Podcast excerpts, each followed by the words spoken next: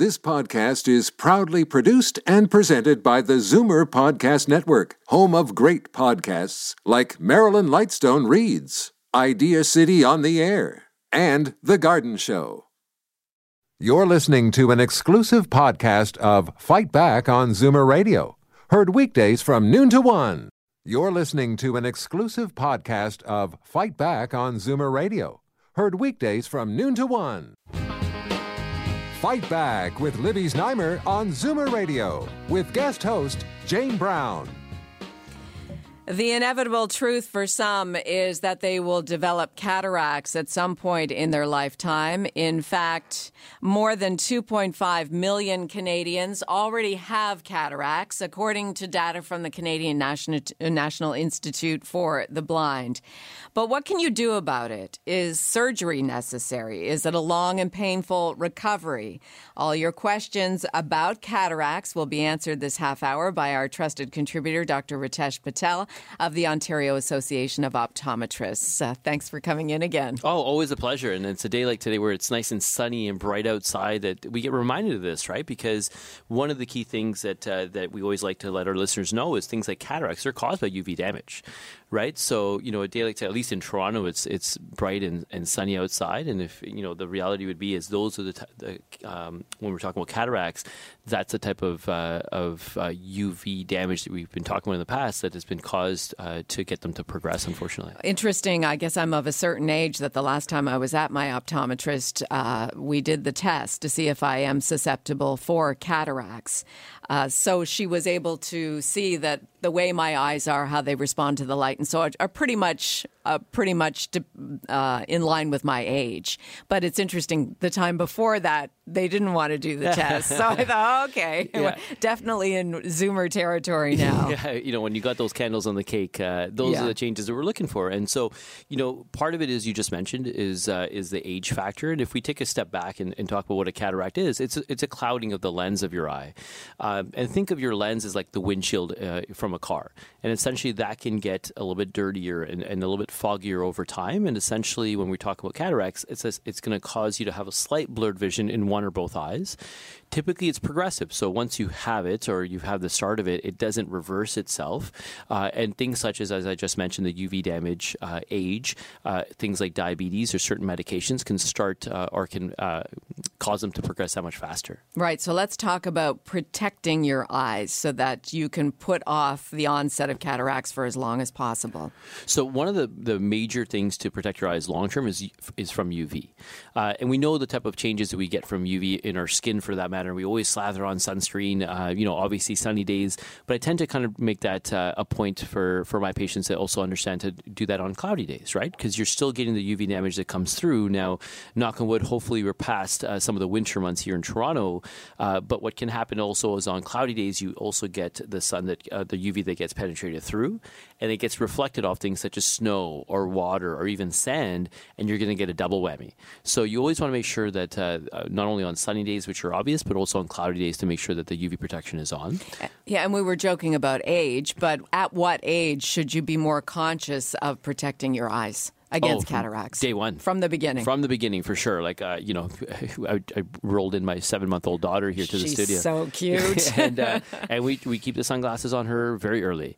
Uh, the other thing that uh, that we always talk about is uh, is also medications, right? Now, we talk with our Zoomers that, that many of which are on certain medications that can cause uh, things such as cataracts to progress. One of them is a steroid, right? So, you know, whether it's a topical drop or whether it's a it's something you're taking um, orally uh, certain uh, other medications or even trauma can do it as well. So if you've ever had any type of both ocular trauma or even even a car accident, which is not directly to your eyes, but just something where you've had a blunt force, you can also cause a traumatic cataract as well.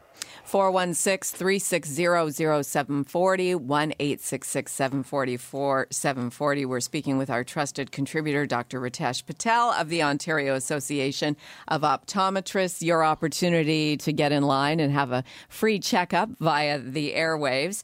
Do cataracts run in the family? So we can't ignore the genetic factors really with anything when it comes to the eyes or even your, your entire systemic health. Um, the reality would be is if you have a mom or, or father or even brother or sister or even a grandparents that have had cataracts early, uh, then unfortunately there is that genetic uh, incidence where you can also have it earlier than the typical uh, point in your life. Now we generally see cataracts in, in 55, 60 year olds and over, uh, but I have patients that are in their 20s and they have cataracts. Oh, right. okay. So you know if you have that genetic predisposition of having cataracts, it's not that you're you're you're going to get them eventually. The question mark is how early will you actually uh, need to um, not only keep an eye on it or, or necessarily go with surgery. George in Etobicoke, you have a question for Dr. Patel? Yeah, I'm currently 90. I had my cataracts done last year.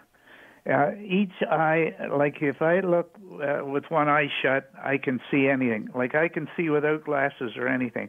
But when when I'm looking at fine stuff now, even with the glasses with the prescription that I've got after the operation, I have trouble. I, I'm moving the glasses constantly, and and sometimes I get sort of uh, like a double vision if if I'm concentrating on it. You know. So sorry, uh, it, it's, when you say fine vision, you mean the near vision, like when you're trying to read something? Yeah, like Okay. or, or let's say you're threading a needle or something like that. Like, gee, it's a it's a major operation for me. Yeah. So so typically when you're looking at something up close, and it sounds like you've had a successful procedure, and, and glasses for distance at least is a something of the past. Um, you know, for near vision, you always have to keep in mind at what distance you're working with. So, for example, if you're talking about threading a needle, that that's a different distance, for example, than uh, most people would use a computer at. Now, when you're when you got your glasses, one of the things that I typically uh, discuss with my patients is what are you trying to accomplish with these? Are you trying to thread a needle, or are you trying to look at a at a computer screen? Uh, because your doctor is going to recommend something, or your optometrist is going to recommend something very specific for that. If you're finding that you're getting double vision, or simply put, the vision is just simply not as clear as you want it to be, um, I'd probably double back with your optometrist, have them check it again, and ensure that they know exactly what you're looking to accomplish with that pair of glasses, because then they can gear it exactly towards that. But Because- why would you have a double? Why would you get double vision? And and if you close one eye, it it, it immediately disappears. The double vision. Well, double vision is caused by a disconnect between the two eyes, right? So, you know, of course, in theory, once you close one eye, you're not going to have another um, message being sent to the brain. You're just getting it from one eye. So, if uh, the alignment of the lenses are not aligned with what the target you're looking at, then that's going to cause you to have double vision through the glasses. Like it's it's nothing that's like major. It's just uh, you know like what would it be? Just a fluke of nature or what? Uh, no, definitely wouldn't go that far. Uh, I, I would say it's it's a measurement thing. So when they what what I would do is go back to your optometrist or optician, uh, wherever you got the glasses for that matter, as well as the prescription. Let them know about the situation, and they'll they'll take the necessary steps to get it corrected. They'd give you a different lens. It- potentially, yeah. Okay. Okay, George, thanks for your call. Yeah. Thanks very much. Okay, now. Bye. Bye. Uh, we've got Fred in Toronto. You'd like to ask Dr. Patel a question about your eyes. Sir. Thank you very much for taking my call. I have scar tissue on the back of the eye, and I'm, I'm seeing spot. Well, I just want uh, another opinion on it, and uh, it's pretty stable the last couple of years. But there's a scarring tissue on the back of uh, one eye and coming in the other one. I don't know if there's anything more you can do on it unless you get to the really stage where you need an operation. And I understand the the success rates are, you know, or failure rates are about fifty percent. So I don't know if, if uh, there's anything else I could better do. Okay, I'm going to let your call go, Fred, but you keep listening. You've just a little bit of a jumbly line. So, scar tissue on the back of his eye. Yeah, so typically scar tissue on your eye or within your eye is the same thing as having a scar in your skin, right? Uh, unfortunately, once certain type of skin or tissue is damaged, uh, then unfortunately that it's going to stay that way. Now, depending on the, the both the location as well as the severity of that scar tissue, one we want to see okay, is it in a location that's affecting your vision, both either peripherally or centrally? And secondly, if it is centrally, then how much of the vision is affected and is it progressing by any means? So, if you have scar tissue and let's assume that it's progressing, then there are um, treatments such as injections or even, uh, as, as generally mentioned, surgery that can be there to remove that tissue.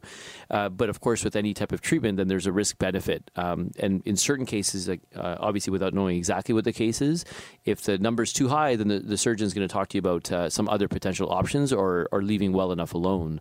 Um, simply put, but scar tissue, once it's there, it's there. Okay. Yeah. And I do want to talk about surgery. Perhaps uh, you're about to have cataract surgery and you have some questions or concerns, or you're maybe not quite there, but your doctor's saying probably is a good idea to make an appointment to have the surgery. We have Dr. Ritesh Patel with us from the Ontario Association of Optometrists. Give us a call, 416 360 0740, 1 866 740 4740. And before we go to break, uh, when, at what point will you be recommended for surgery? Yeah, excellent question. I had a patient this morning, had the ex- exact conversation with her.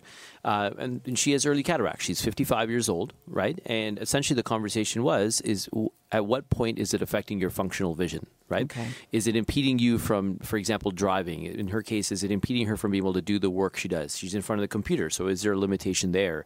Is there a big difference between the two eyes? Right? So if one eye is, even if it's a, a relatively moderate cataract, the other one has none, uh, unfortunately, sometimes that difference between the two eyes can cause things like headaches. So how much of these issues are we having and, and how quickly are they progressing? In her case specifically, it was a mild cataract. I think she's at least two to three years off uh, in terms of actually, um, you know, needing to have surgery.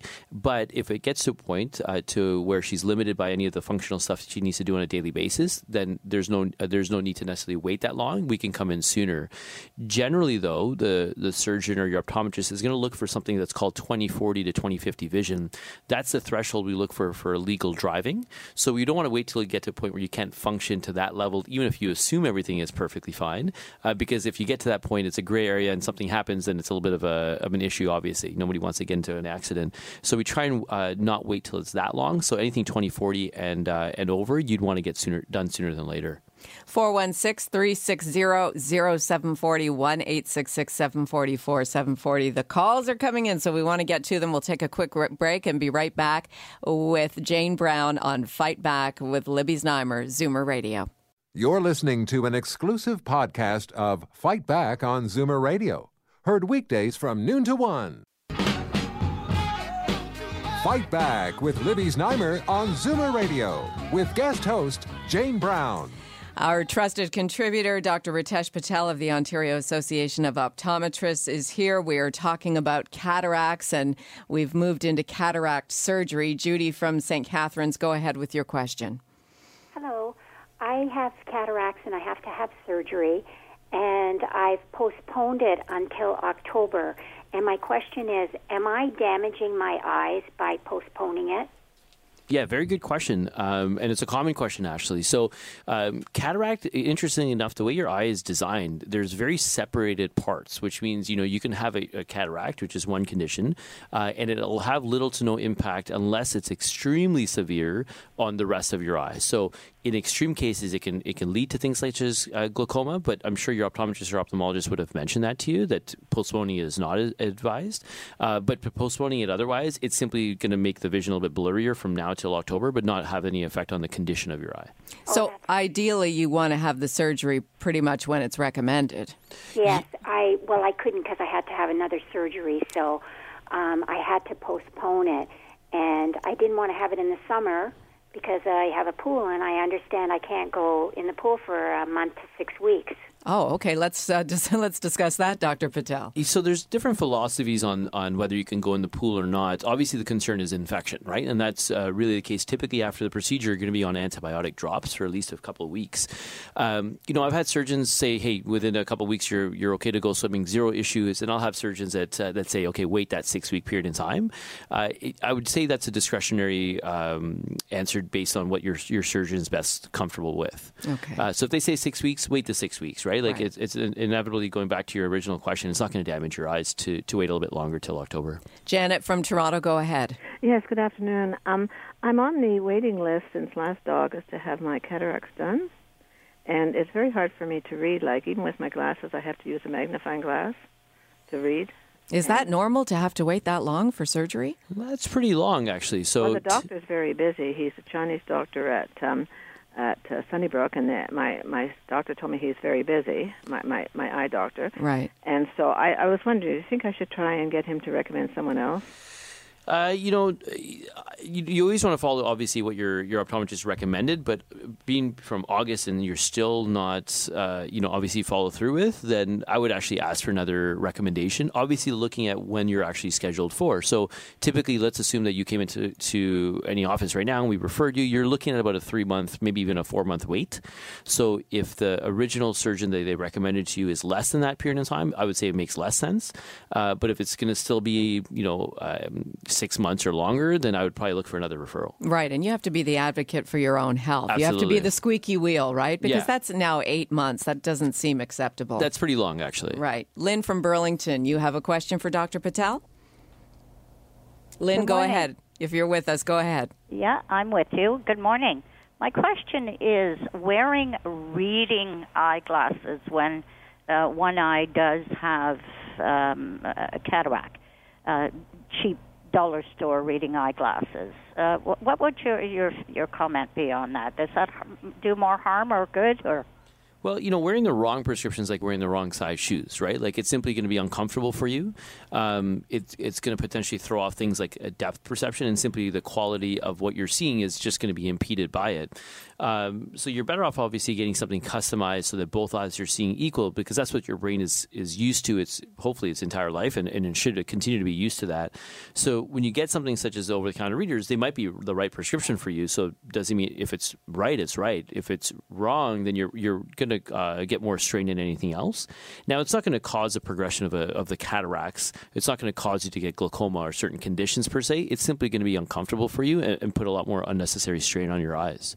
Carol from Markham, go ahead. Uh, you can ask Dr. Patel your question if you. Yes, Dr. Patel. Um, I had a benign acoustic neuroma tumor removed in August of last year, and uh, I'm having a lot of problems with my eyes right now, focusing and um, I've had them tested. They say my cataracts uh, they're not ready yet, and uh, I just wondered if there's any special glasses I could get to help me sort of focus and see better than I'm seeing. Oh, I'm I'm sorry to hear that, but I'm uh, happy to hear obviously that it's at least been treated.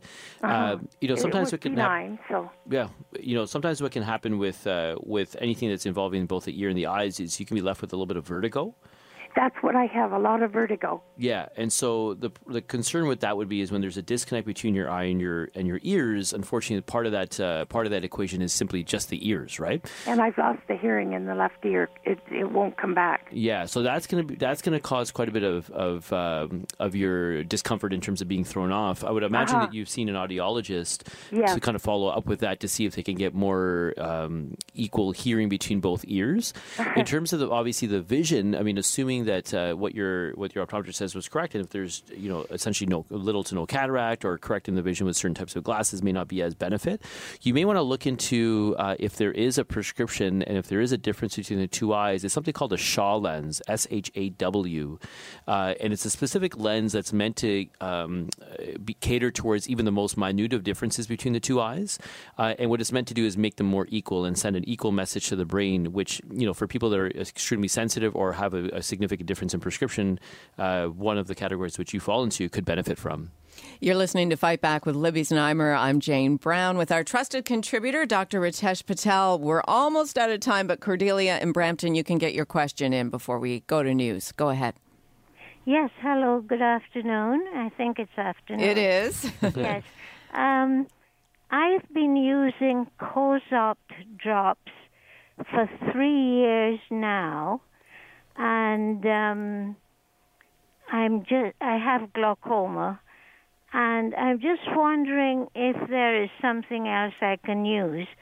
Uh, about a month ago, I developed a severe itch in my eyes. I've tried um, uh, different prescriptions and um, okay. Uh, cordelia i've got to let you go but i want dr patel to get uh, to answer your question so go ahead. Yeah so good question. Cosopt is an anti-glaucoma drop. It's meant to lower the the pressure within your eye. It's a combination drop of one of the, the one of the drops, uh, or sorry, one of the ingredients within the drops uh, has been known to cause quite a bit of significant allergy. I would definitely uh, talk to your optometrist, uh, who's who, depending on who prescribed the medication for you. Let them know about the, what you're what you're experiencing, and so there are other drops that you can utilize that would give you the, a similar, if not a better, effect, uh, without obviously having the the allergic component to it. Dr. Patel, we've left some callers on the line. Let's get uh, your information out for your office if anybody wants to talk to you off the air. Sure. Uh, uh Dr. Ritesh Patel. I'm at CNBC Eye Care here in Liberty Village uh, in Toronto, and uh, you can always give us a call 416 516 2020. And Dr. Patel is uh, with our Ontario Association of Optometrists, trusted contributor here with Fight Back with Libby Znaimer. Thanks for coming in. Enjoy your walk with your family back to your Absolutely. office. Absolutely. Thank you so much. My pleasure. Great to have you as always. You're listening to an exclusive podcast of Fight Back on Zoomer Radio, heard weekdays from noon to one. You're listening to an exclusive podcast of Fight Back on Zoomer Radio, heard weekdays from noon to one. You're listening to an exclusive podcast of Fight Back on Zoomer Radio, heard weekdays from noon to one. You're listening to an exclusive podcast of Fight Back on Zoomer Radio Heard weekdays from noon to one. This podcast is proudly produced and presented by the Zoomer Podcast Network, home of great podcasts like Marilyn Lightstone Reads, Idea City on the Air, and The Garden Show.